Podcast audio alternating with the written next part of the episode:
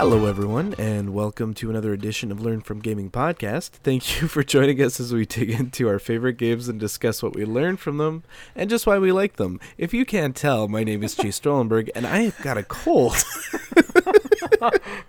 but it is episode 23, and we're coming at you on May 8th, 2018. Sorry, I just, like, I, I started talking, and I'm like, holy shit, I don't sound like myself. You I sound like myself if you kicked me in the throat. Um, so, yeah, I do have a little bit of a cold. It's like the ass end of the cold that never went away for the last month or th- three. So, Yeah. yeah. Good stuff. Um, Good stuff. And uh, the, the other voice you're hearing is, of course, our our illustrious, co- illustrious co-host Stu Gritter, Mm. who doesn't get as sick as me ever. But I think it's because he doesn't have a child. Uh, that could be a part of it.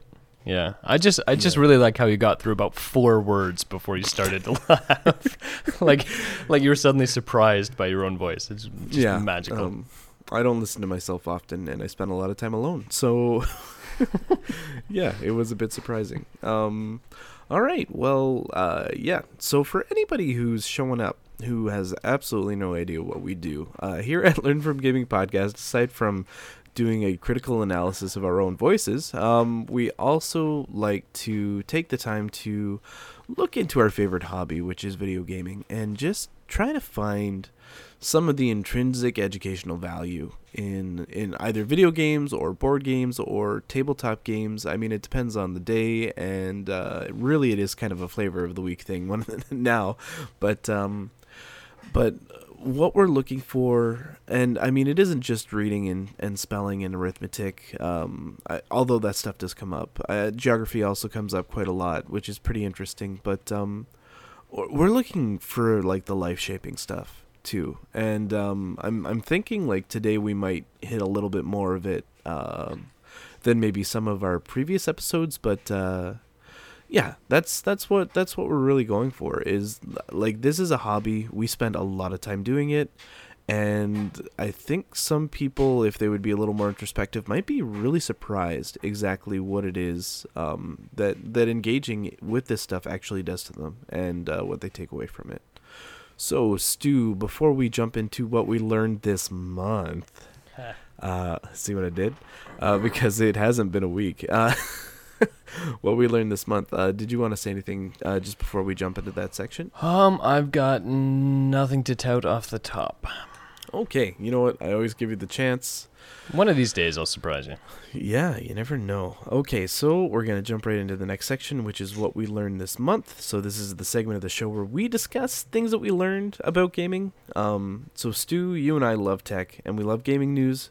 So if you, the audience, ever have any news or tech updates that you want us to hear or to hear us discuss, just email us at learnfromgamingpodcast at gmail.com. That's learnfromgamingpodcast at gmail.com. So, um, Stu, did you learn anything about gaming? Ooh, you know, pro- probably, probably not. I read some things here and there. I That forgot. I forgot most of them. Count as learning? Okay, yeah, no, that's Uh, fair. Yeah.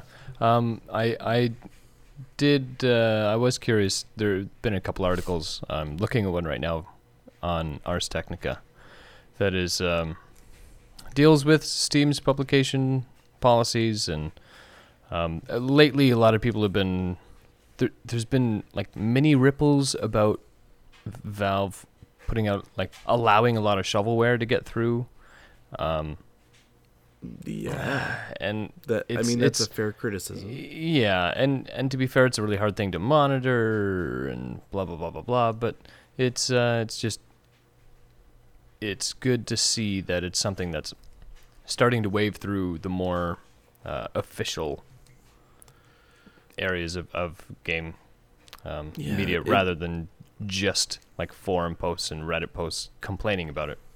Have you like have you ever had shovelware show up in your store feed? Because like the store is basically curated to your interests now, right? Like it, yes, and I th- I think I based on- have. uh, keywords. Yeah, I th- I think I think I have. There, I've definitely had things in my show up in my Steam store that I never in a million years would look at ever. ever, ever. which could sometimes be good if they were good games. But um, I've noticed that there is a lot of stuff that just sort of shows up that I'm like, oh, and then you look at it and you're like, no, Yeah. no, no, no, no, Yeah. yeah. Yeah. Um, yeah. And I mean that that I think that that store might get I mean it's built on browsing history of course and by browsing history I mean Steam store browsing history but it's also built on your wish list if you have it. Um at least that's my understanding of it. And I've got actually a pretty big wish list. That okay, that's fair. Wait, I guess uh, along with the Ars Technica game, th- there was an article I read earlier that kind of brought this to my attention more. There's a game on Steam right now called Asset Flip Simulator, and if you buy it, like there, there's nothing in the game, and all of the DLC is just assets that people have stripped out of other games, or donations to the dev. Like it, it's it, it's it's almost like somebody made it strictly as a parody for this garbage. Like it, oh, oh, it it's hysterically bad. Um, Wow. Yeah, so I don't know. Maybe something good will come out of that. I mean, I don't know how many people actually bought it. If you take a look at it, like the Steam page is hilariously awful. So Yeah. it's there. Um, I heard It's a that thing. Valve um, didn't so much acquire, and this is like, uh, this is only because I listened to way too many hipster podcasts. Uh, Valve didn't so much acquire as, uh, and I'm gonna just check this before I actually say it, but I think they they bought Campo Santo. Campo Santo. I have no idea. Uh, they're responsible for Firewatch and a bunch of other stuff. Oh, okay. Um, yep, Valve acquires uh, Firewatch developer Campo Santo. Um, so uh, responsible for a lot of, um, for lack of a better uh, descriptor, um, uh, walking simulator. Uh, that's kind of what uh, Firewatch was. I didn't play it. I've had people tell me that it's a great experience. I'm trying to think of what else Campo Santo has done. I hear they uh, they're working on Valley of the Gods, or in the Valley of the Gods, which is Oh, okay. Their new game coming out. Um, but uh, yeah, in in hipster circles, that's kind of a big deal. So um, it's interesting. Uh, it's the Hmm. first time that I can remember in the last decade that Valve did that. Aside from, well, no, I feel like they just sort of acquired the talent for Dota 2. Right? They just sort of brought the talent in. They didn't bring an entire studio in. Yeah, and that I think it's it's unusual that they scooped up the Firewatch team. Like if if you're familiar with that game, Valve hasn't Yeah. done anything too similar to that in a long time. Well, I think financially they're in a situation where they can They now just can. give yeah, they can give those studios that take chances and do stuff that's out there. Like they can give them the chance. Well, they've always Um, historically they've done that a lot. Yeah. Y- yes, in the games that they have released, 100%. And I mean, if you look at their track record for games that they've released, um, a lot of them have been like modded versions of Of anything, of uh, yeah. yeah. Um but uh, so it was really just like out there versions of their own uh, material. But now they're bringing in i i think they feel secure enough in their finances that they can allow these smaller companies to uh, take the chances and not worry about folding um, which seems altruistic but let's be honest this is a it's a parasitic relationship Yeah, they make a right. better money off of that too. um, and yeah, so when when those off the wall hits actually hit, um, it's it's a really good thing. If they flounder, then I mean, um, Valve can recoup the loss, and I we don't know what Campo Santo uh, spends to make a game. Yeah. Um, but uh, if I had to guess, it's it's not as big as your regular AAA, right? Even Yeah, though they do produce yeah. some very good, uh, some high quality material, um, some beautiful games. Um, something tells me it's not the the same price tag as a AAA. Yeah. So, um, yeah, not as much of a gamble, but sort of an interesting move for Valve. Um, yeah. So that I just I completely forgot about that.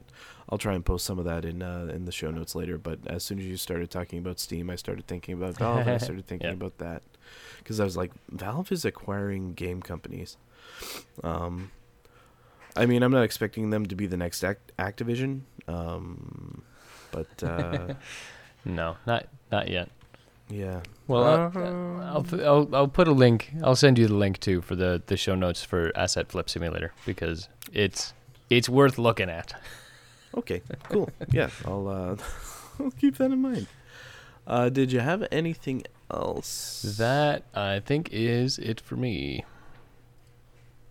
Okay. Well, yeah. I uh, I unfortunately didn't bring anything today. Uh, I'm gonna uh, pimp a little bit of stuff when I talk about my game. Um, just some online assets and things that people can look at if they're interested. But, um, yeah. Uh, like, cause there is I I did stumble across some really interesting stuff.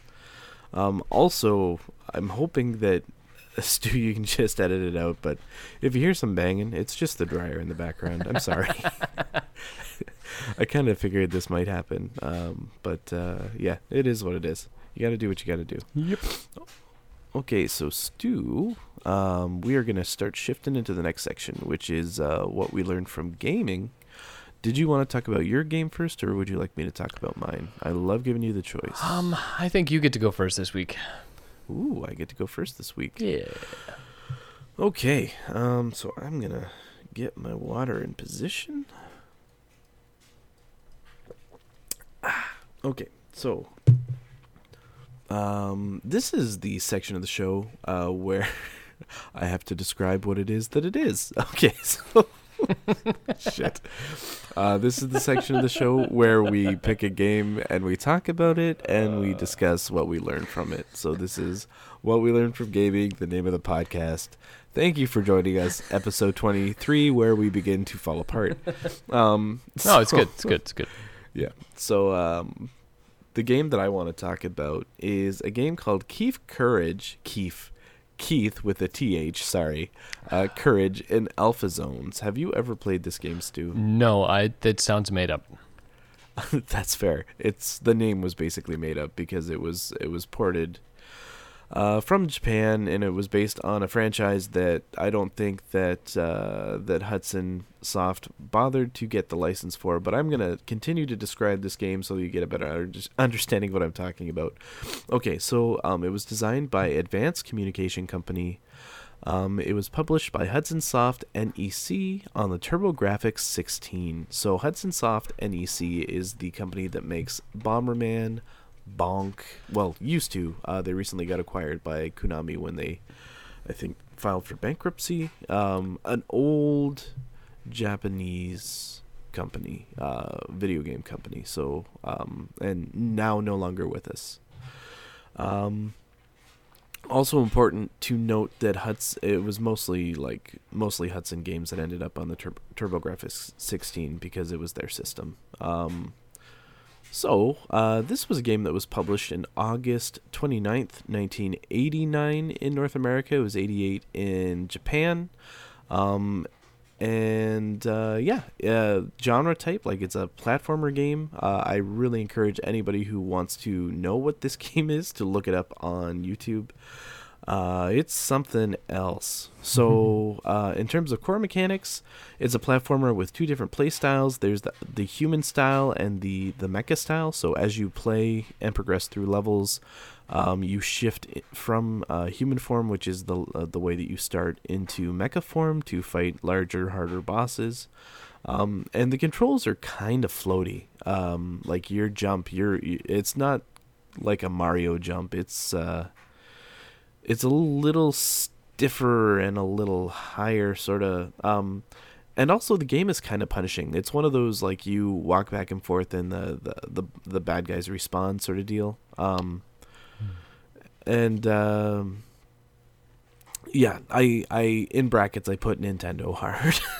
so it's uh it's it's one of those. Um, so I I promise I am gonna get to the meat of this game. Um, I'm not gonna suggest that I am actually a particularly big fan of this game, but the the important thing this is very much like uh, my Total Annihilation Kingdoms episode, where it's not what is in this game that was important. It's how I encountered this game and how I engaged with it.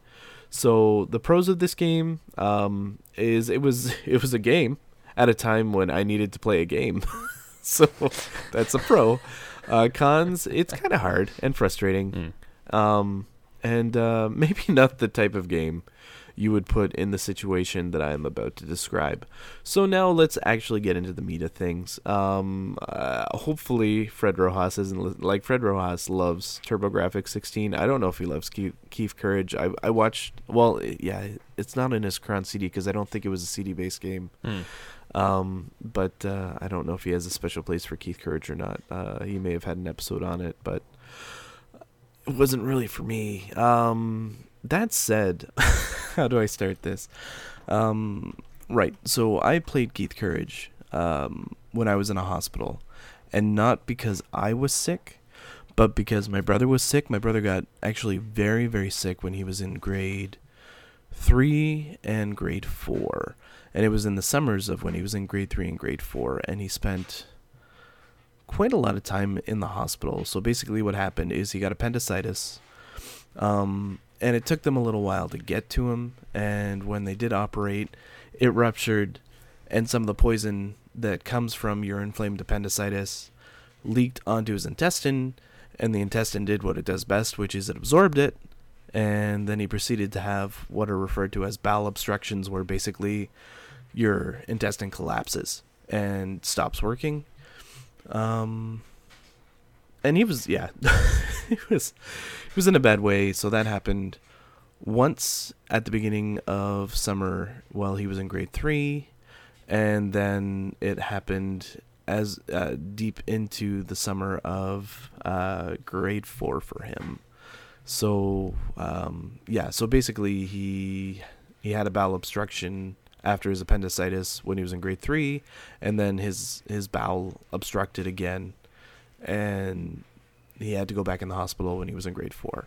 So two shitty summers in a row for my brother. Mhm. Um, less shitty summers for me, um, but I mean things were not great. Uh, the the possibility of him not doing so well or actually passing was was pretty high, um, and it was a lot a lot of stress on my family, a lot of stress on my mom and my dad. My dad kept working, and my mom left her job so that she could be in the hospital with him just in case it was like you know bad news um, and uh, i was just sort of in the middle of things i spent a lot of time with my grandparents i spent a lot of time uh, with other family just because it was uh, like somebody needed to look after me in a Mhm. hospital really wasn't a place for me Yeah. now my brother ended up in uh, toronto hospital for sick children and this is where we encountered Keith Courage for the first time and where we encountered TurboGrafx for the first time because we like TurboGrafx is not a household system for either my brother or myself.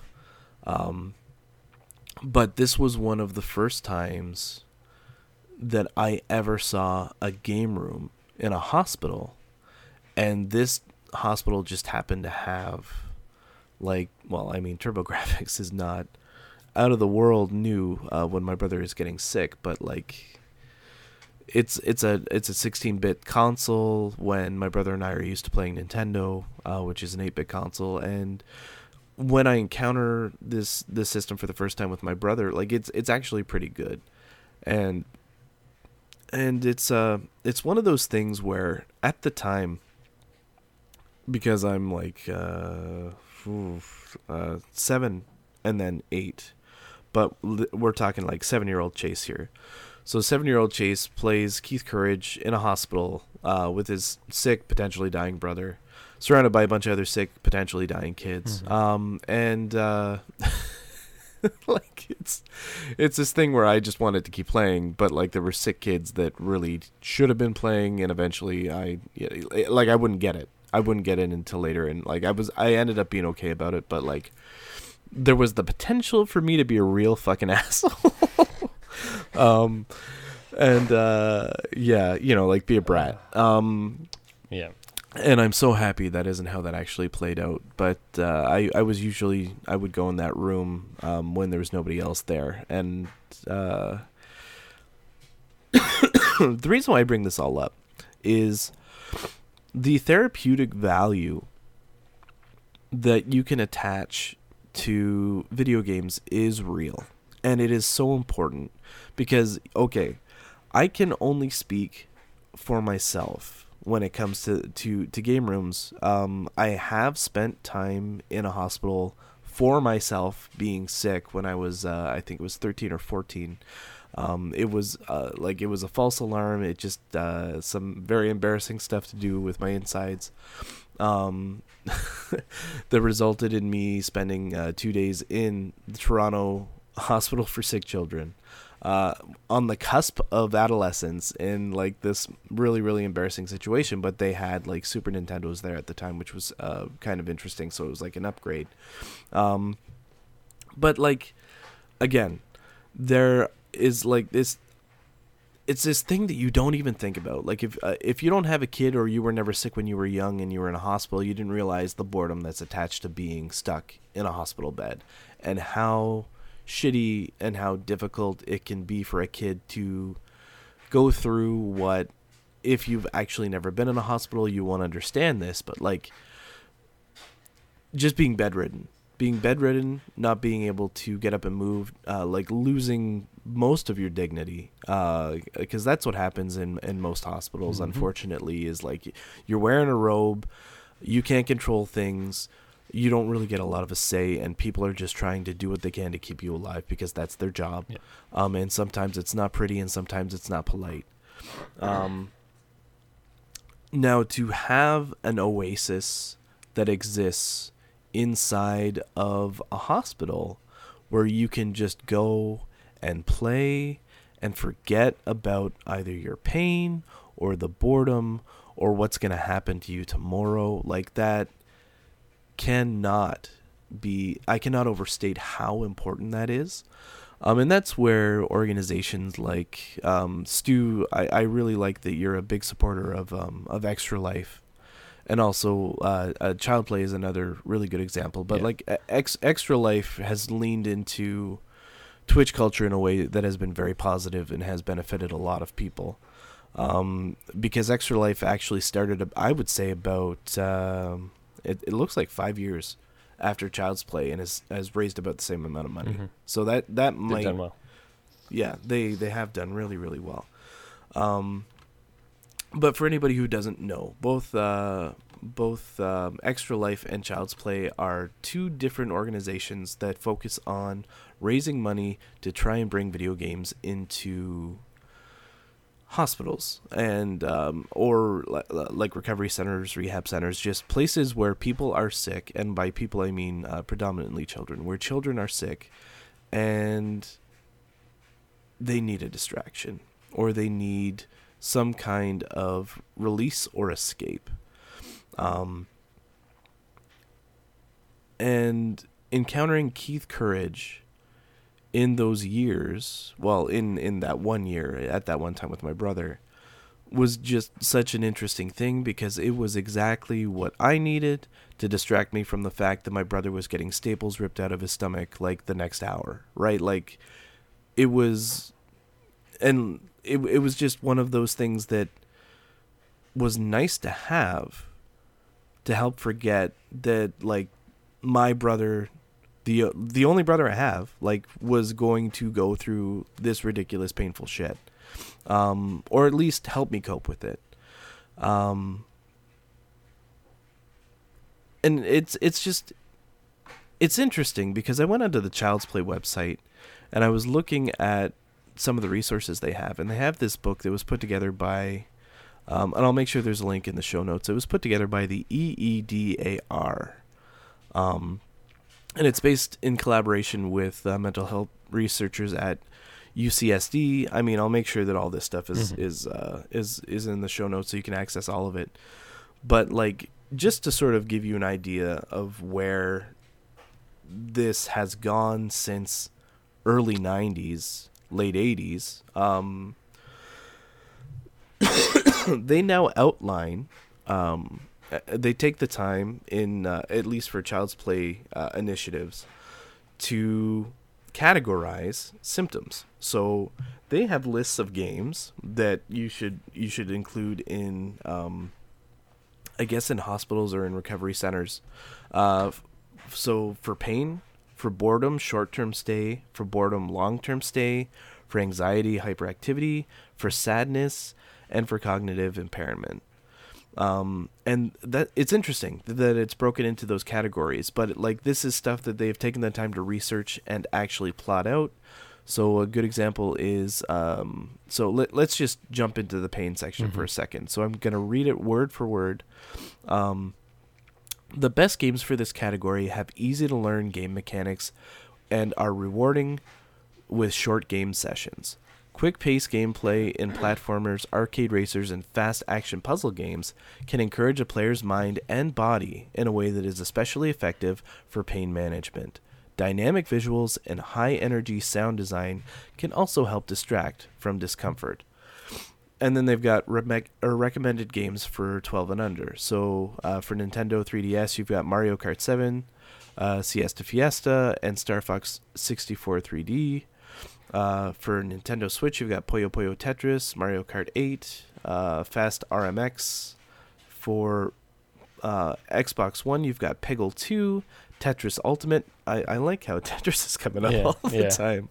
And Overcooked, which is also a, a like it's a management game. Um, PlayStation 4 has Super Stardust Ultra. No idea what that is. Tumblestone. No idea what that is. Uh, and Pinball Arcade. I do know what that is. uh, PlayStation Vita has Big Little Planet. Know what that is. Lu- Lumines, Electric Symphony, and uh, Motor Storm. Uh, and here's what's really interesting: they've got mobile and Android, which makes sense because they're the Mhm. most accessible platforms you could get. Uh, like everybody has a phone, so mobile mobile I- iOS has Fruit Ninja, um, Temple Run 2, and Super Mario Run, of course. Hmm. And then Android has Fruit Ninja. T- Why the fuck would you split them up? Just give them a freaking slash. Yeah. Sorry, this is my first time like looking at the mobile section. It's the same games. Yeah. Fuck off. Yeah. Sorry, that's funny. But it's it's just it's interesting. Like they've taken the time to consider this, to research this and break it up i- into categories and I think that's Mm-hmm. yeah, I think that's really smart and and very considerate. Um so yeah. So here we are. So Stu, have you ever been in a hospital sick as a child? Um, not not in that way. Uh, no. Had uh, you got a lot of brothers and sisters? Did it ever happen to them in, in a way? Uh, that, a bunch of healthy bastards. oh man, God, Yeah. God damn you and your great genetics. Yeah. I don't know. Um, yeah, like appendicitis runs in my family, so like my appendix is like a ticking time bomb. My grandfather had it, my father had it, uh, my brothers had it, so I'm just watching out. Also, I got to Mm. keep that in mind for my son if he ever he has Yeah. like pains in a certain area. Uh, that's that's a red flag in my family, and it has been for a long time. Which is why I ended up in the hospital when I was when I was Yeah, 13. yeah, yeah. I'd actually just done too many too many sit-ups and almost gave myself a hernia. But uh, my mom thought it was appendicitis and rushed me to the hospital, freaking out because my brother had almost died twice. Yeah. So, Yeah. um, not her fault. not her fault. No, no. My fault for being a lazy prick and not doing more sit-ups when I was younger. Um, not a lot of people know that story. Uh, so They do now. They do now. Um, oh God. Uh, so yeah, um, game rooms in hospitals are awesome. Awesome, awesome, awesome. Um, again, Keith Courage, not the best game. Man, that was a fucking frustrating game. Like, eh, what do you So- want to do? Like, so get would- the kid Would not make the list of Mm. recommended games from. Uh, you no, know, no. not really, man. Like it. Uh, I mean, it's. Mm, don't get me wrong. It's not. I think if you have nothing better to do, it it would be okay. But man, no, I would not put it into. I would not put it into a hospital now. I would put it into a hospital now if I had no choice. Um, because anything is better than nothing at all, and some kids have nothing at all. Um. But good luck getting a working TurboGrafx 16 into a hospital now. Um, yeah, that's just- that's true just too. saying. Yeah. Uh, they had they had a capacitor issue where uh, there there there are components inside those machines that are basically designed to to fall apart by now. Um, okay, so hmm, I'm just I'm trying to I don't know if I'm doing this as much justice as I could have, but it, like the I again like I didn't really enjoy Keith Courage all that much. I didn't spend as much time with it as I could have, but that's okay because I shouldn't have. yeah.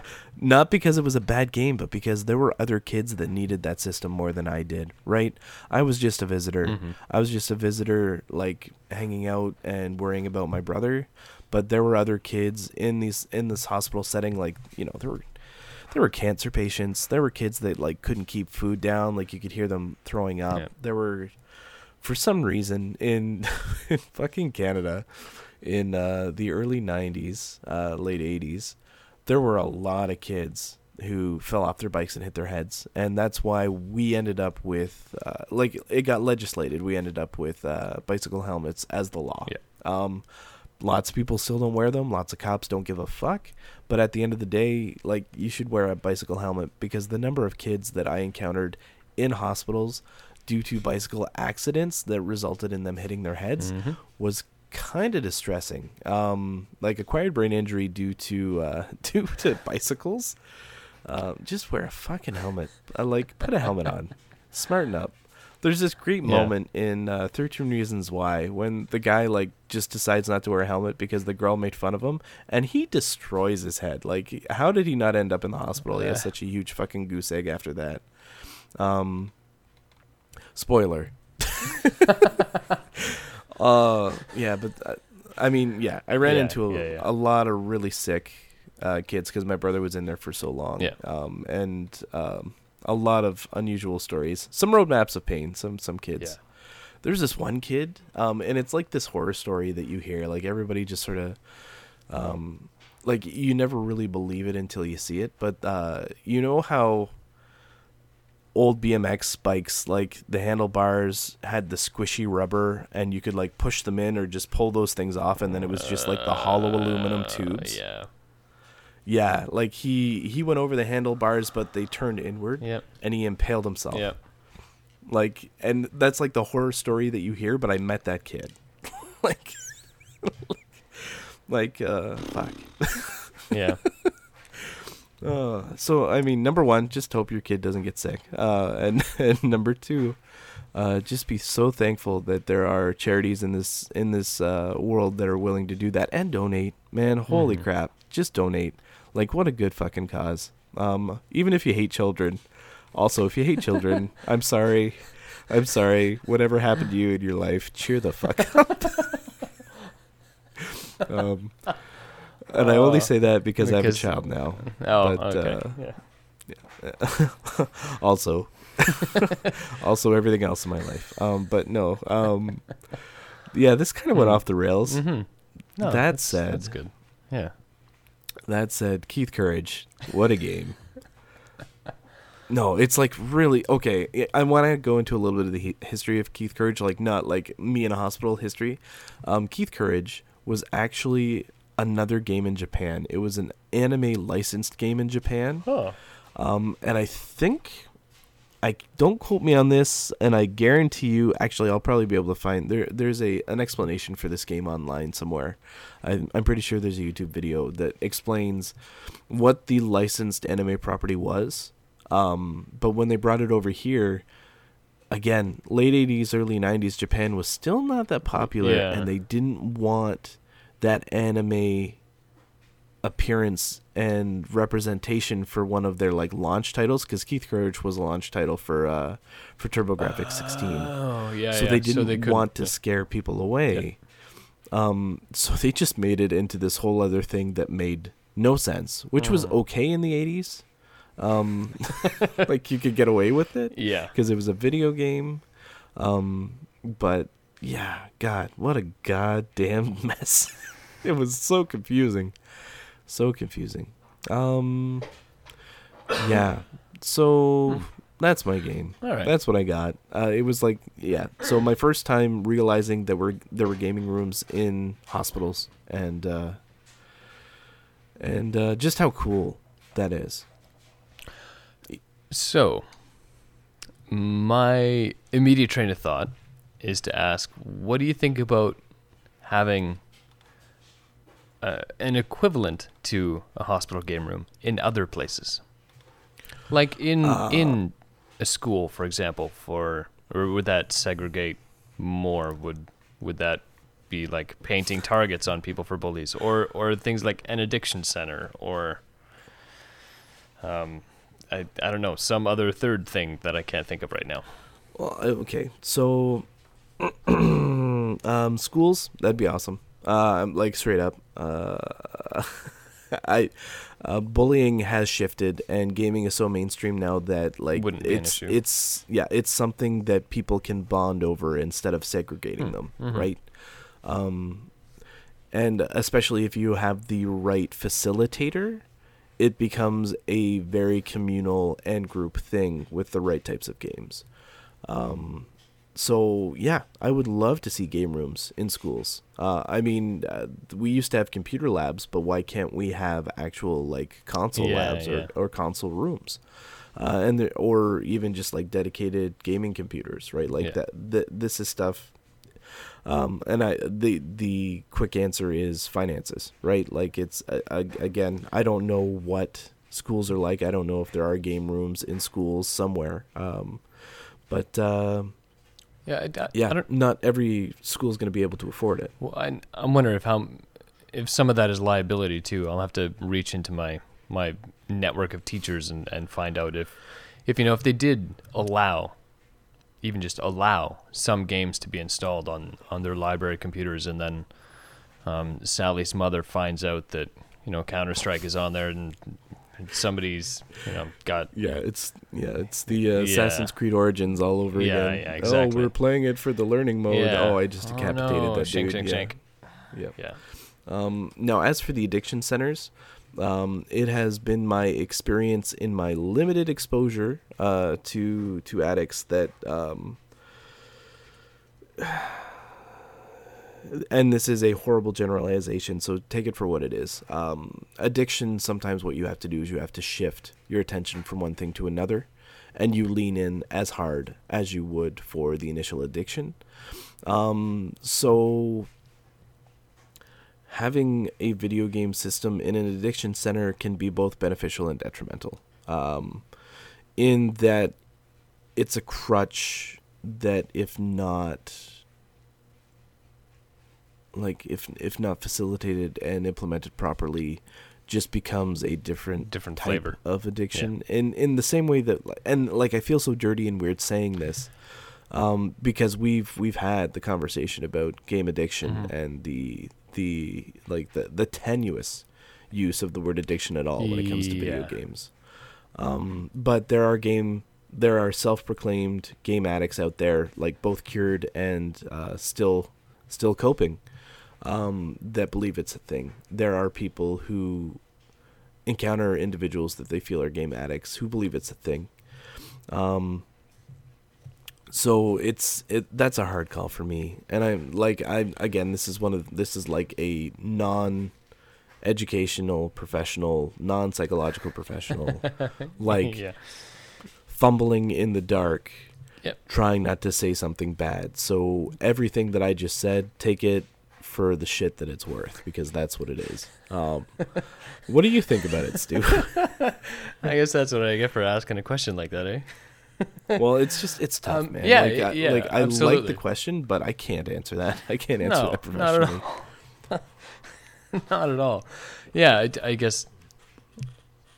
Yeah, I don't know enough about how, how, or if it could be utilized as a coping mechanism or or a tool or aid in any way, shape, or form. Look, if it's getting don't know. somebody off crack, yeah, I'd rather Yeah, you were playing the fucking Nintendo. yeah, let's put it let's that do way, that. right? Yeah. Yeah, th- that's me. That's just me. but yeah, if it gets you off crack, if it gets you off cocaine or whatever the whatever the hell you're on, Yeah, yeah, yeah. if if you can do it, if it gets you off heroin, wow, like like get that game into every hospital. But like, um, yeah, yeah, yeah. yeah, It- I'd rather see somebody playing a game than shooting up. So Yeah, and I, and the games, the games that you'd mentioned, I And that's just one. Like that's just pain. There's Yeah, also yeah, there's yeah. a boredom list. There's like all kinds of different lists in here. I wonder if there is a list for like socialization. Um, there's a list for anxiety and hyperactivity. Uh, players prone to anxiety Many games can unfortunately cause more discomfort than relief. wow, that's yep. fair. Yep. Um, games curated in this category avoid the high intensity. Pl- uh, yeah, you know what? Let's just go through this one. This one's kind of interesting. Hmm.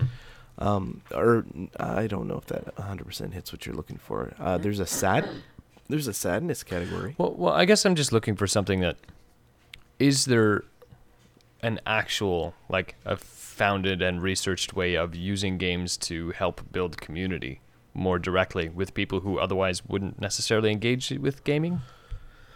I don't know if those would be in a hospital. Yeah.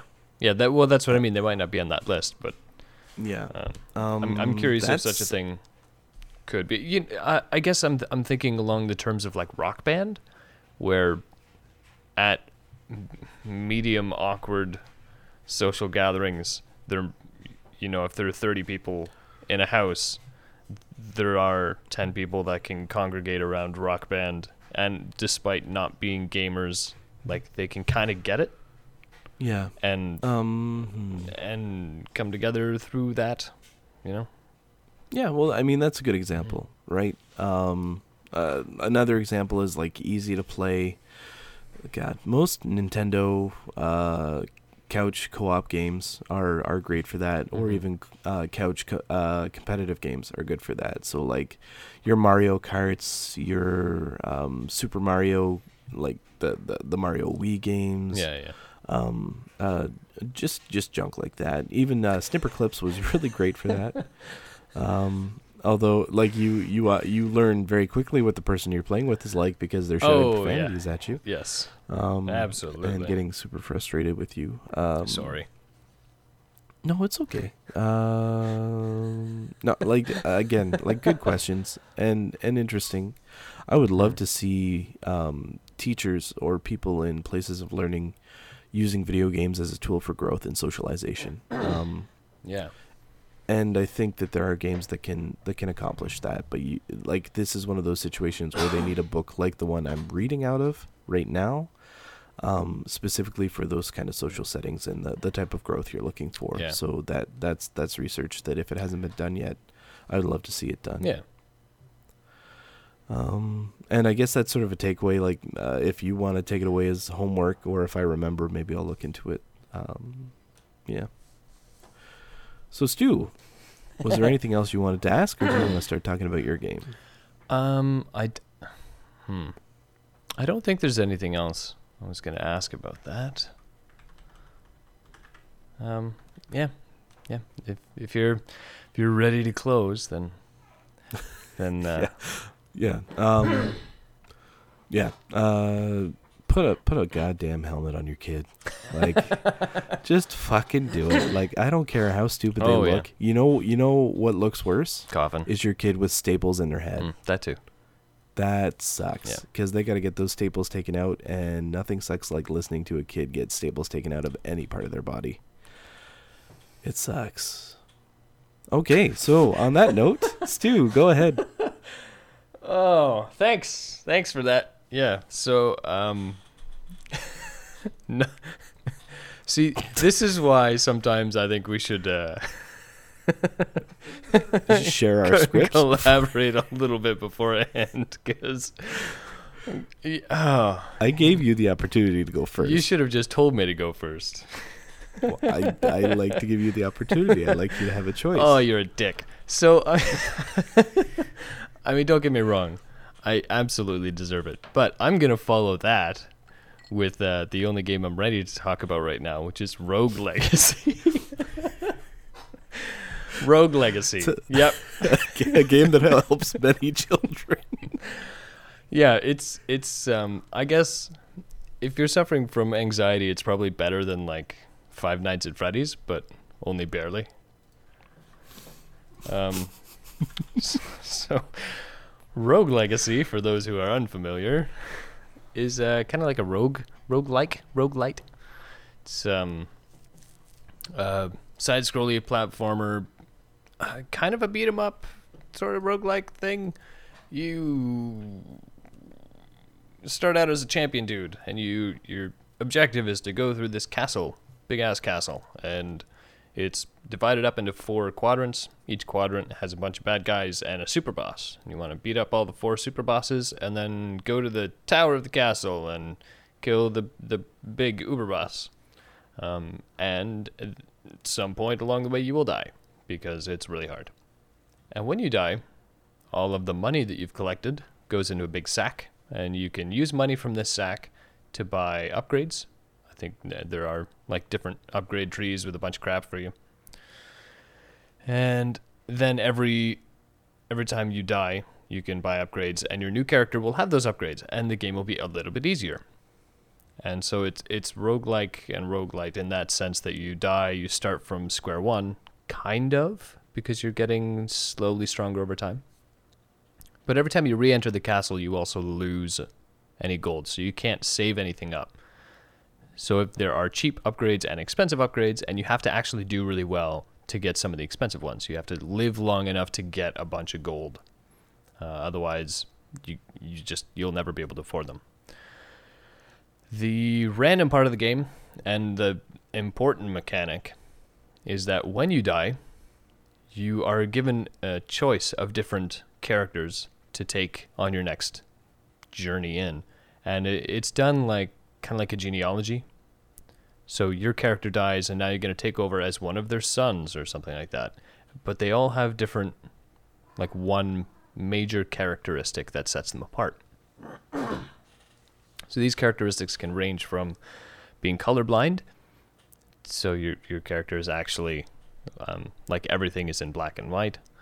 Um, you could be a um, a dwarf, so you're smaller. You could have ADHD, in which case you move a little bit faster. There's like Alzheimer's, there's ambidextrous stuff, there's dementia, you just hear stuff. There's dyslexia, where all the text in the game actually is is messed up for you. Um, and some things don't matter.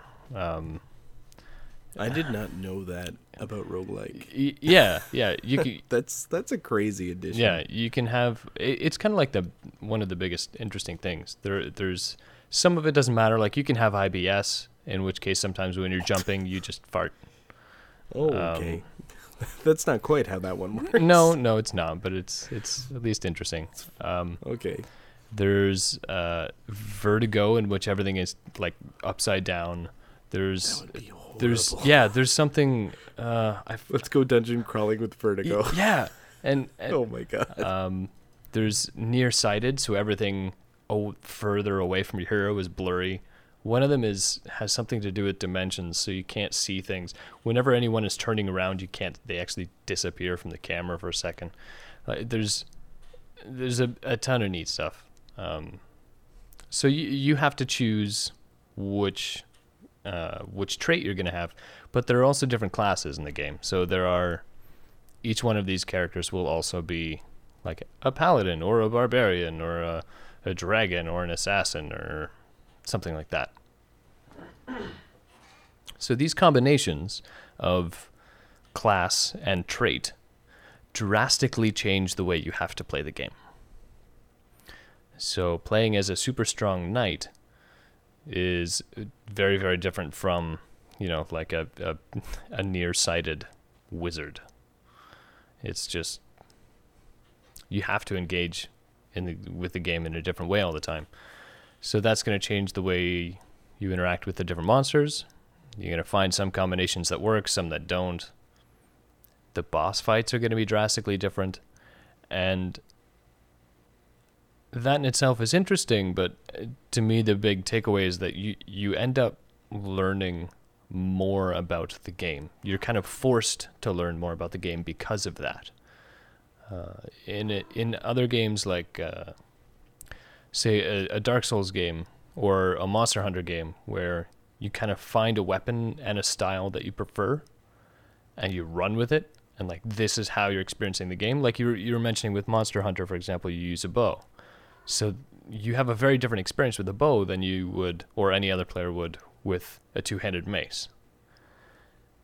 Rogue Legacy forces you to change that. So sometimes you get a bow, sometimes you get a mace, sometimes you get nothing. You get sandals. Deal with it. and Wow, it's that's kind of aggravating.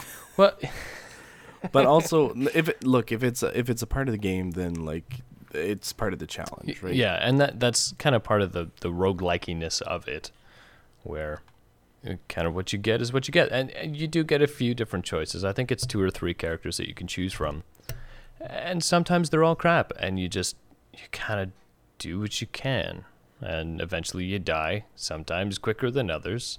and you just kind of go from there.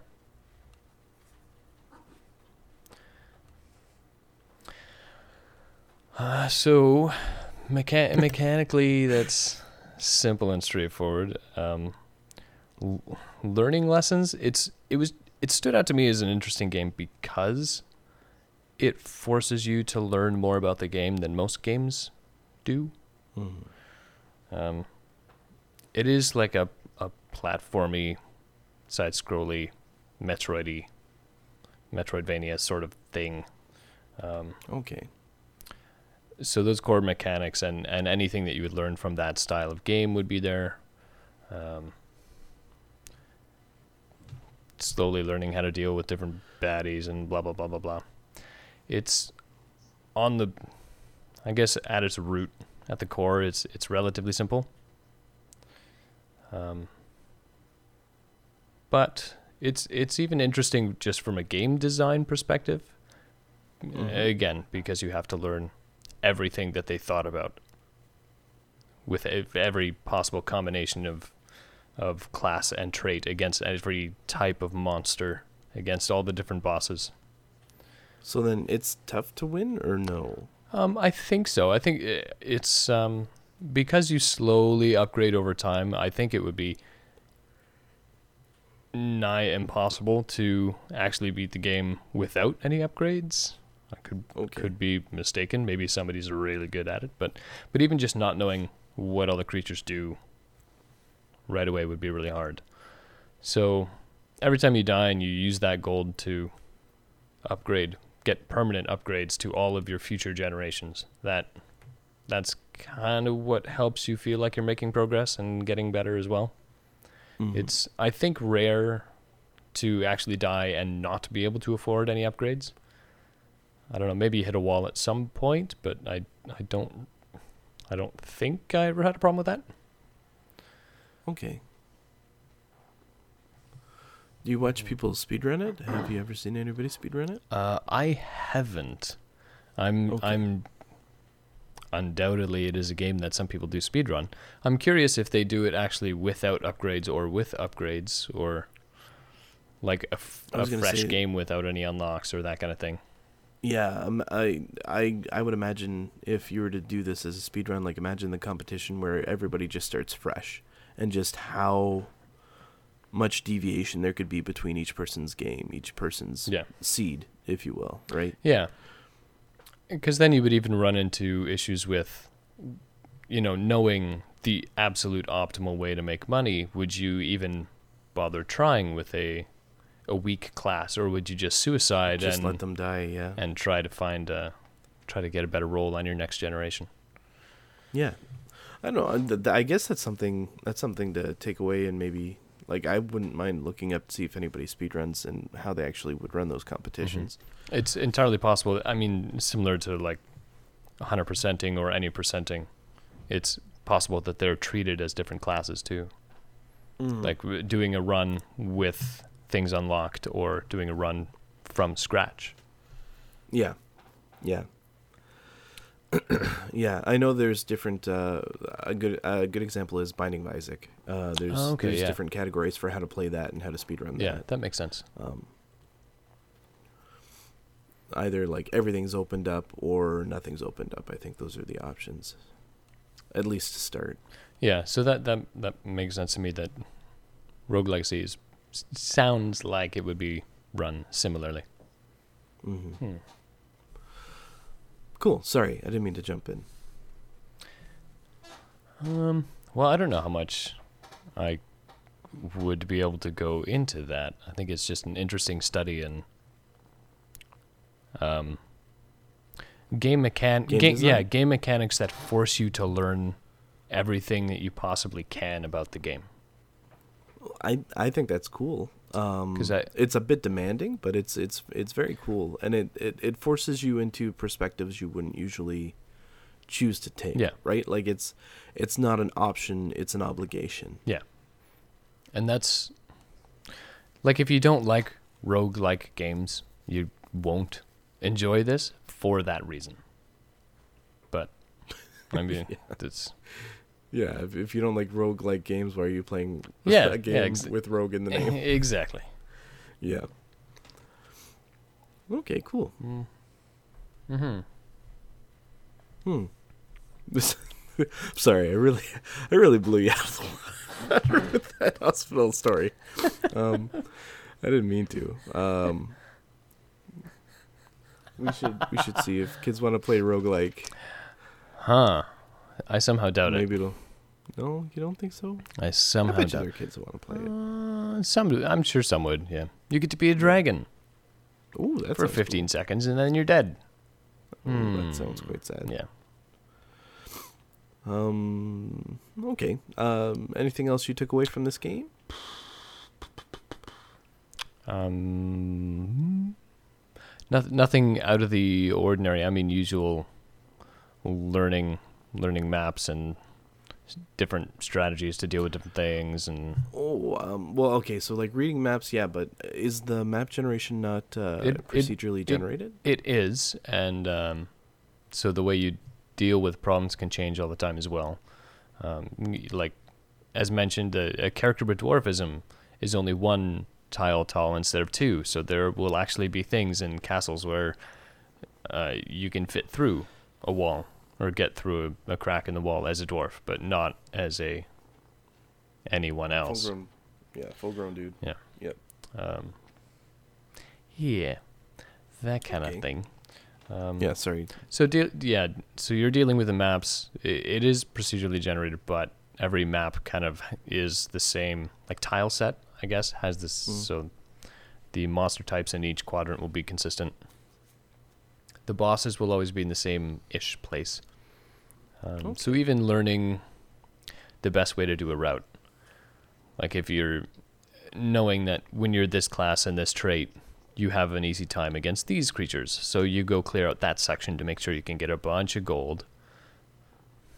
So that you know when you die you can get some upgrades. And then you go exploring and try the new thing. Cool. Um Yeah. Yeah. It's also just exceedingly frustrating because it's roguish. So like a couple of hits and you're dead and you have to, you know, go through a very large thing and kill a lot of baddies. Mm-hmm. Cool. Yeah. Cool. Cool. Cool. Cool. So yeah, so it presents a high risk reward thing, but there's not really any risk because if you die, you just start over. You know, I actually. Um, mm, what I was, what am I gonna say? Like, I, I don't mind that. I don't mind that at all, right? Like, uh, Binding of Isaac is very similar to Yeah, that. yeah. Um, uh, Super Meat Boy, not so much. Super Meat Boy, it's a different kind of like your your deaths are documented, and then you get to watch them all play Yeah. out as soon as you win the level, um, which is such a nice touch to that game. Uh, but uh, yeah, uh, I've found that over time, like the the game over state is, especially in some types of games, is becoming so much less significant. Um, Hmm. and even if it does happen, like uh, continues are almost infinite now, um, for most games, right? Like it's not like you have a hard number of continues; you just get pushed back to a certain area and you have to start all over again. Yeah. Um, but you will never run out. Uh, there's there's a I can there's like a generosity that's happened, unless the game is specifically designed to be hard in quotation marks now. Mhm. Um, so, um, but yeah, uh, in a game where you're expected to die that often, you would you you would expect that the interface to get right back into the game would be convenient and easy. So, yeah, cool. What is sorry, now that you mention that um there is there's a game that crossed my radar recently where you actually have one minute like your lives are always only one minute long, Oh. Um, and then you die and respawn at Oh. whatever your saved bed, home, place was. Um, I wish I could remember what it was, but mm, oh well. Maybe I'll look it up some other time. okay. Yeah. Um, yeah, Ro- Rogue Legacy. It's a game. It's a legacy. It's a rogue. It's roguelike. Um, Okay. Generations, gold, upgrade, smashy. that's that's all the mechanics. It's good. Learn, Cool. learn, struggle, Cool. cry. Done. Sounds good. Yeah. That sounds good. Okay. Um, well then, uh, I don't really have a lot of questions for you. I'm sorry. Um, mm, uh, now I'm intrigued by that Minit It's game. It's called Minit. Yeah, M I N I T. I think I know what you- you're talking about. Um, oh, so you found Yeah. it? Okay. Uh, it released Um, uh, beginning of April this year. Oh, okay. Yeah. Um Yeah, I think I've heard about it, but I don't know a lot. Um I'll I'll look into it though. I'll definitely check it out a Um, little bit more. Developed by the same guys who did Hotline Miami. Oh, yes. I am now very familiar Yeah. with it. I've heard quite a few people talk about it now. Um okay, cool. Yeah. Good to know. Yeah. Um yeah, I I mean I'll watch a uh play video or something, but uh good to Yeah. know. I'll keep that on my radar. Interesting uh, maybe thing. if I got a little bit of yeah, if I got a little bit of change, I'll I'll throw it at it. Um, okay, so you know what? I think we're gonna jump into the next section, uh, if if that's okay with you, which is what can you teach us? Yeah. And it is not you, Stu. It is the audience. So, um, this is the part of the show where we read emails from the audience, and we've got an email. Do you know who it's from? No. It's from Greg. it's from Greg. Thank you, Greg, for writing in. Um, oh. so- Oh, it's no, no, don't. Come on, Greg. He's he is a contributing member of our he audience. is. So, he is.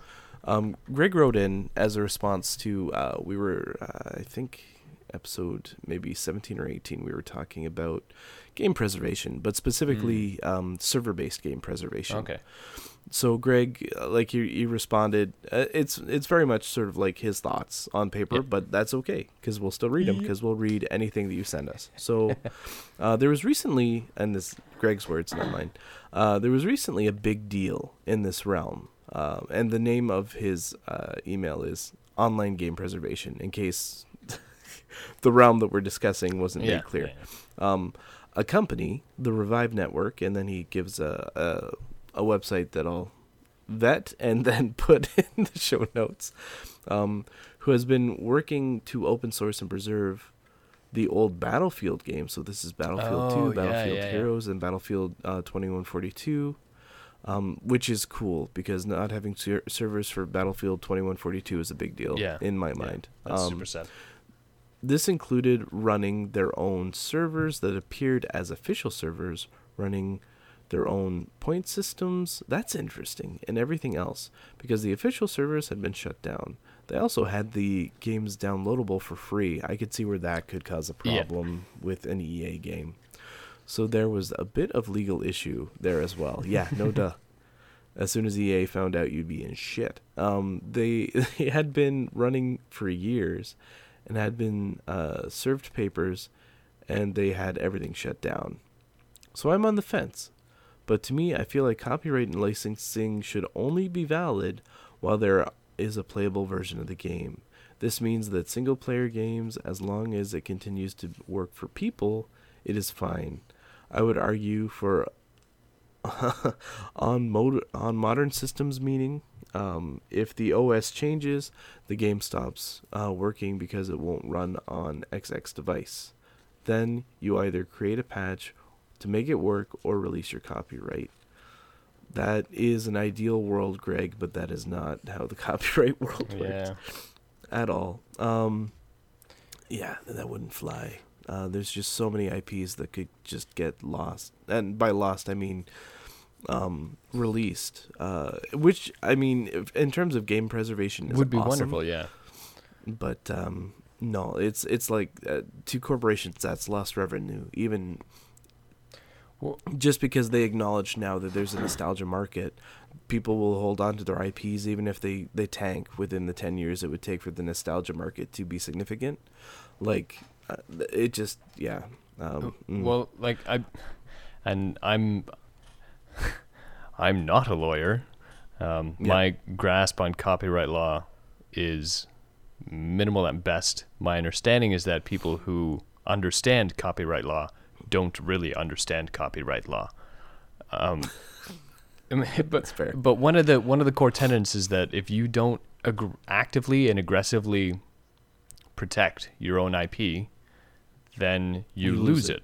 So unfortunately, in in the case of something like game servers, if you don't shut down somebody's servers, there's I don't I don't know if there's a precedent or if there's just an implication that you're giving up on that IP. So in that case, it would be like Battlefield Yep. and they can't they can't do that. It's stupid. It it doesn't make sense, but copyright law doesn't. It's Yeah. just what it is, Yeah. and it's Mm. really it's really frustrating. It's not good. It so definitely hurts things Yeah. like this a lot, but Yeah.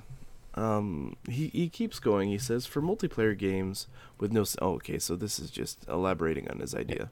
For multiplayer games with no single player, you would lose copyrights when the fiscal or or sorry when the last official servers are shut down.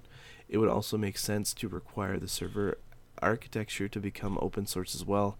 Oh man, Greg, Mhm. like this is a perfect world thing, but that's like literally giving away trade secrets Mhm. for free. Um, like that would never happen but I could see there being a lot of fighting against that. A hundred percent, yeah. Um, in terms of like those are assets that have a dollar value associated with them. Um, the main purpose of this is to allow people who like the game to try to learn how to keep it going. This is uh, the realm of Revive. This is the realm where Revive Network worked.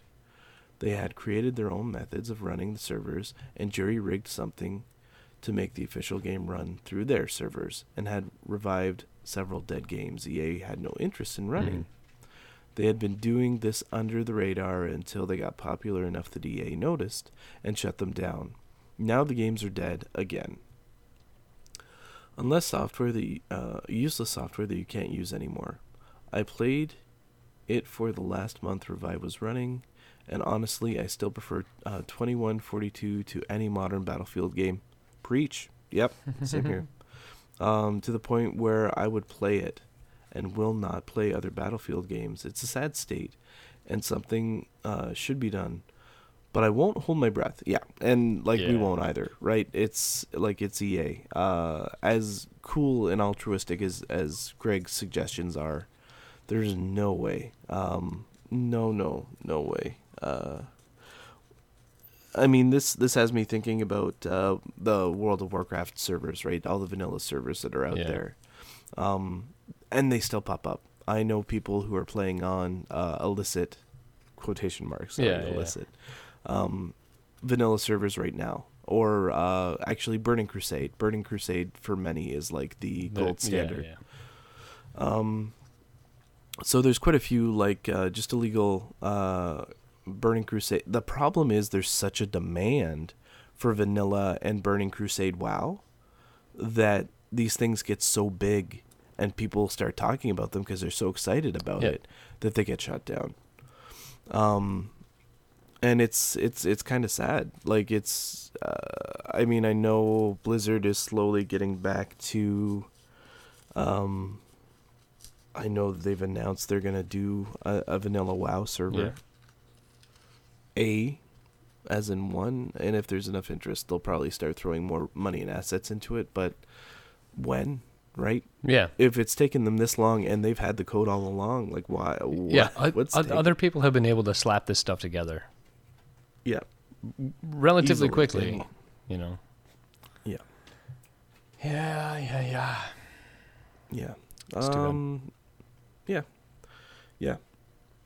And uh, it's it's yeah, it's going to be a legal issue until it's not. Like until there's sweeping legislation that that solves this, we are either going to lose a bunch of games Yeah. and have no way of playing them, and anybody who tries to uh, faces well, basically like cease and desist because Yeah. they're not going to pursue financially unless it, it becomes a significant issue. Yep. Um, yeah, I haven't heard of anybody going to court like with financial ramifications, but um, Hmm. for for any server that they've put up, like they just get the warning, and if you don't take it down, that's when you're going to get charged, or Yeah, yeah, yeah. you know, or they will actually have police come in and do something, or quotation marks police. Um, somebody will show up and shut it down Dis- or disconnect your internet. the Disney police. yeah, the Disney police. Um, okay, so yeah, that's uh, thank you, Greg, for your email. Uh, that's really all we got for that. So then, Stu, let's shift into what we've been playing. So, what have you been playing lately? I have spooled up a couple matches of Risk of Rain. Okay. Um, but the one that I'm uh, most looking forward to talking about, I actually did pick up Frostpunk, Oh, interesting. Mhm. I've heard some good things about that. and it's yeah, it is not bad. It's um For a survival game. yeah, it's it's kind of like SimCity mixed with this War of Mine. It's by the developers who did this War of Mine, and it's very it has almost the same bleak feeling to it. D- d- Not quite captured the same way because it's so much less personal. Yeah. Um, but there is a sense of desperation that's there, which is a, is a like a driving emotional factor for the game. Um, for those of us who are soulless and emotionless, though, the the SimCity aspect of it is algorithmic, and, and you'll get it. Mm. Uh, but but Those hard decisions aren't so hard when you don't care. hey, I'll have you know, I did not put my children to work. Oh, that's mm, Yeah, yeah, that's mm. right. You didn't. I didn't. A lot of people do, but my children are in in child shelters, Co- Well, cozy good. and warm, That's- and, and learning to be engineers and doctors and shit. Well, that's good. Uh, do, do you? Does it let you get to that end game where they grow up and they are doctors and engineers and shit? No, no, it's um, no, Yeah, because I haven't played it. I don't no. I I don't want to. Just no. okay. Okay. Um, but but it is it is it is neat. It is interesting. Uh, they've gotten a lot of good reviews and good feedback, and I, I think they're talking about. I think the game only ships with a few different scenarios. I've played through one of them. I haven't Mhm. had time to start any of the others. Um, reportedly, they're investing. They're looking into maybe releasing more scenarios or doing like a free open play thing, um, rather than the time limited scenarios that they already have. Okay. I don't know if that would be good or not, but eh, Well, whatever. Yeah, something to do. Yep. Right, something it's to do. neat. Yeah, Okay, this dog. I have a dog on me. There we go. Get out of here. Get out of here, you dog. There we go. that's good. That's good. Um, Yeah. also, I've I've been listening to LPs a bunch at work instead of music for the past few weeks. Did did Mhm. I? I don't know if I. I don't know when I listened to this because my life is blurry. Um, a way out. Did I mention a way out before? Last week, last two weeks, whenever it was. Way I don't think What I had. So so that's that's the um the co-op prison escape thing. The game Oh, has to be played Okay, co-op. And that's yep, I I listened to a let's play of it. That that sounds like it would be a remarkable experience to go through with somebody. So do that, everyone. Go look at that game. It's, it's Uh. fun and stuff. It's good. Yeah. Yeah. Um, yeah, that that's been my my recent things. How about you? Um. Well, uh, I am slowly getting through Mario Odyssey. Uh, I only play it. This is it's an interesting way to play it. I only play it when my son walks up to the TV and goes woohoo. Um. So just as we've talked about before, like he'll make Mario Mhm. noises, and it means he wants to watch me play, and then take the controller and take a bunch of screenshots. Um, for no reason. Um, Yeah.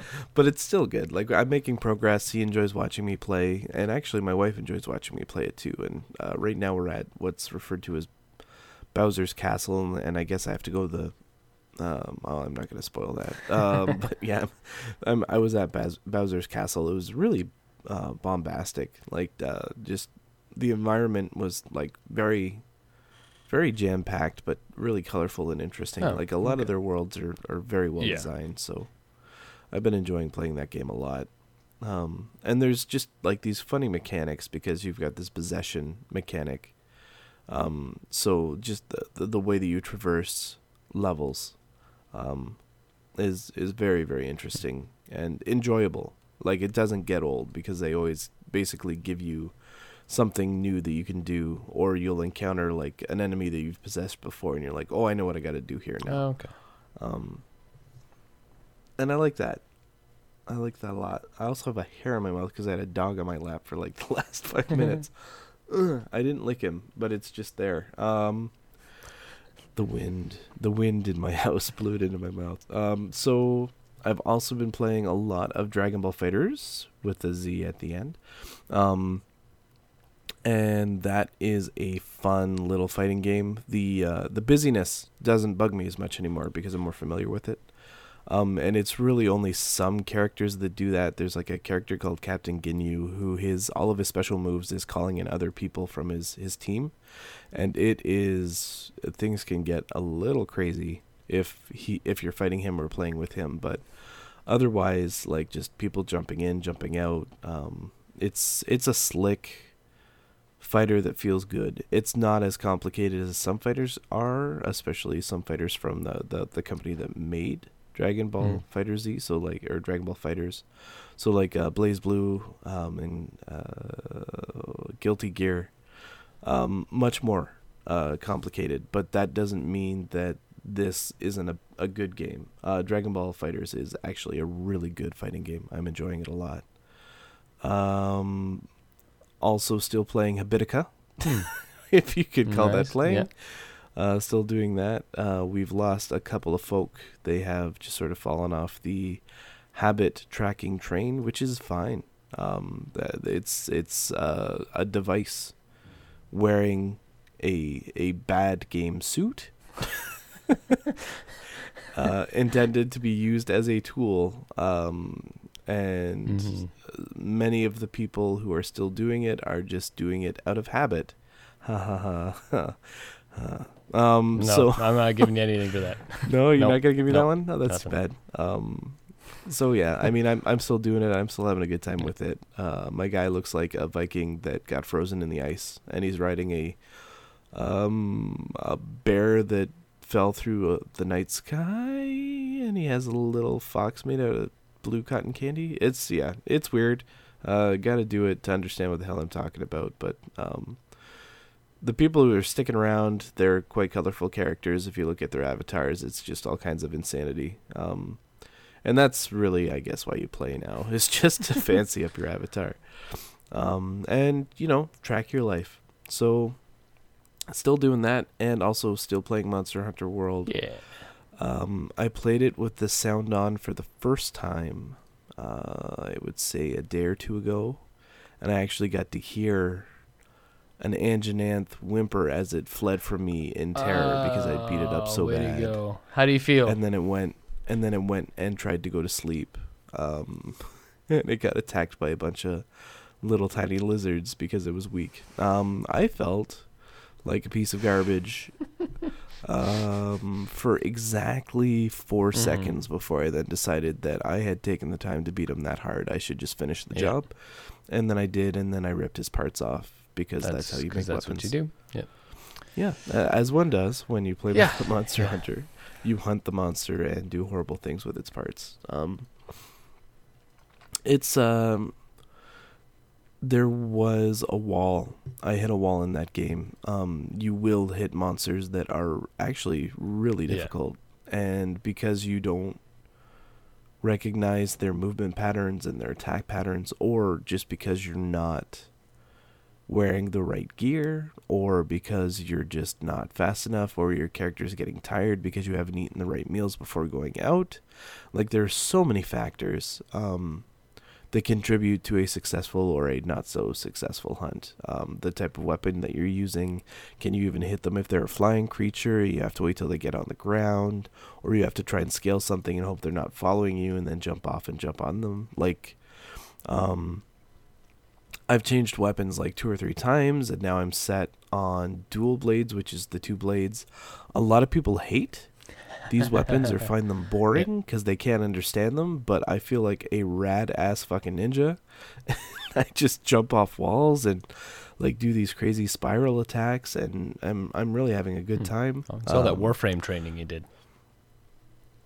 Actually, yeah, uh, I would I would uh, concur. Like War, Warframe definitely prepared me to be a ninja, um, in my mind. Mhm. Uh, but uh, yeah, I'm I'm still still having fun with Monster Hunter World. But there was like there there were a couple of days there I had some really poor luck, and it was like my skill level just wasn't there, my equipment just wasn't Yeah. there, and I wasn't doing the right build out, and I was probably spec'd to the wrong element or whatever and it uh it didn't feel good it like i got i got spanked i got spanked pretty hard by a number of different monsters and i was just it felt like i was stri- striking out but then i just kept at it and um and like there's this accomplishment when you tackle a hard monster by yourself. Like there's this creature called rathian which is a pretty common creature in um basically all of monster hunter but also is sort of like uh,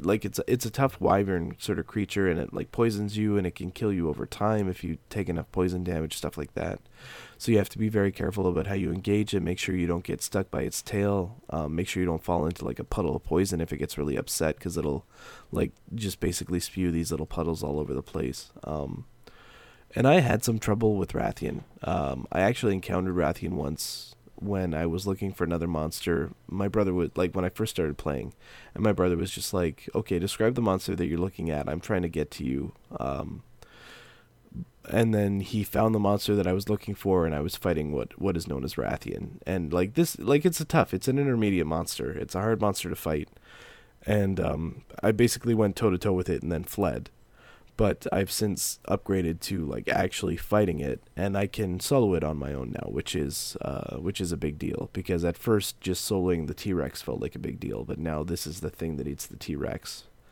um, and it feels good. Like it feels good to to be at that Mhm. point. So I like it. Nice. There's progression, and you can see it and you can feel Yeah. it for that game. Like you are, I I can see that I'm learning how to play that game and how to get better. That's a good thing, I think. Yeah, I hope. Well, also, like, still, still some weird moments, like when the the, the monster is running away, limping and crying, like like just I'm a piece of garbage. I'm a piece of human garbage. um, but uh, yeah, yeah. Still love the game. It, it's a, it's a lovely, horrible Yeah. game. Ah, it's like it's like watching Westworld. Why why are we even in the, the place? why are we there? Oh, come on, it's uplifting. Just let those robots run. Just let them do their thing. Let them kill themselves in that endless cycle. Every day. That's well. Yeah. Anyway,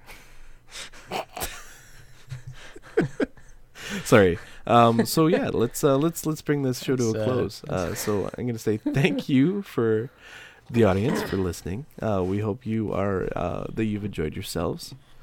Um, for me, uh, one of the things that I want to plug, I'm getting into Westworld, and wow, that show is dark. yeah, and you're pissing off our new robot overlords. Way to go! Oh man, it is dark in a big way. Um, but it's like all the stuff that I love. Like it's it's uh it's like It's, It's- the most. well dep- it, okay, so mm, for, no, for people who don't know, artificial it- intelligence. Yeah, it's about artificial. it's about a theme park about the most depraved possible. Well, uh, yeah, okay, that, okay. Mm.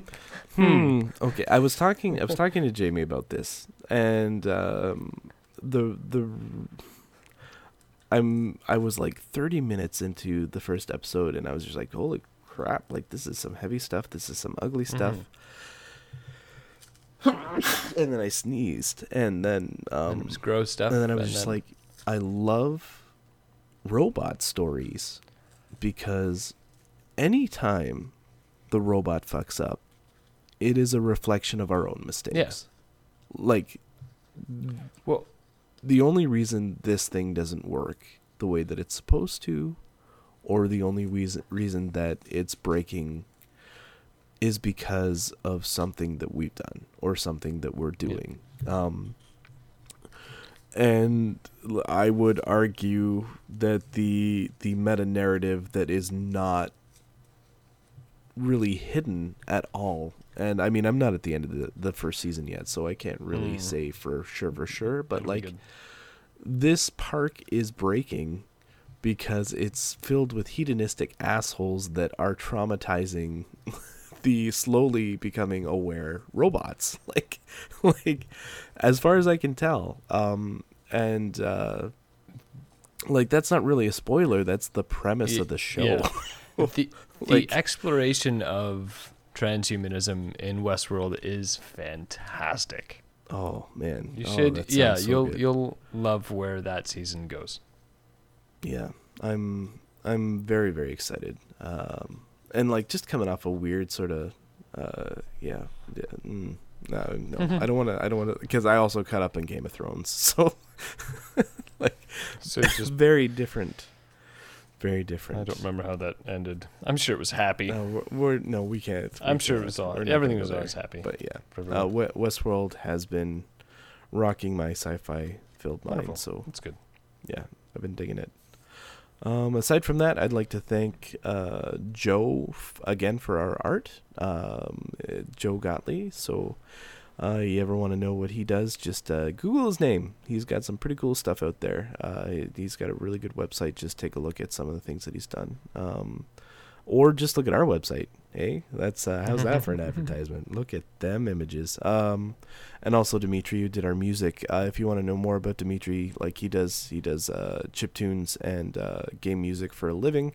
You can find him on Fiverr, and how to find him, you can just go to our website and look up our story about our theme song.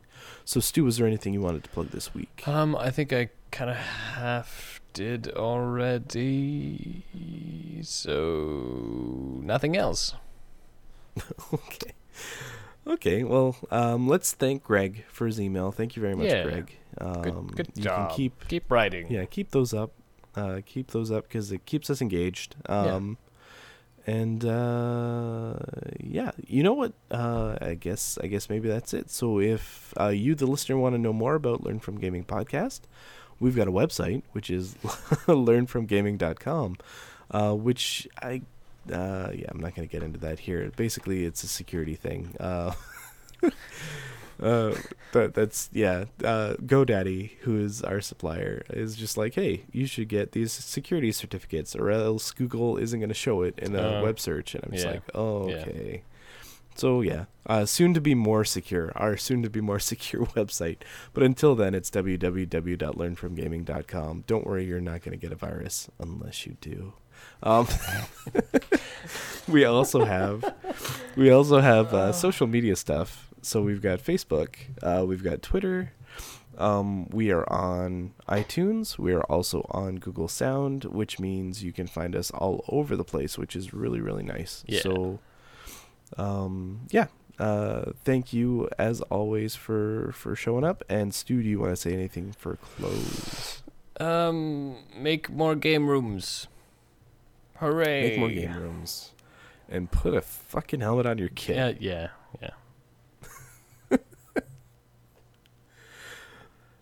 Bye.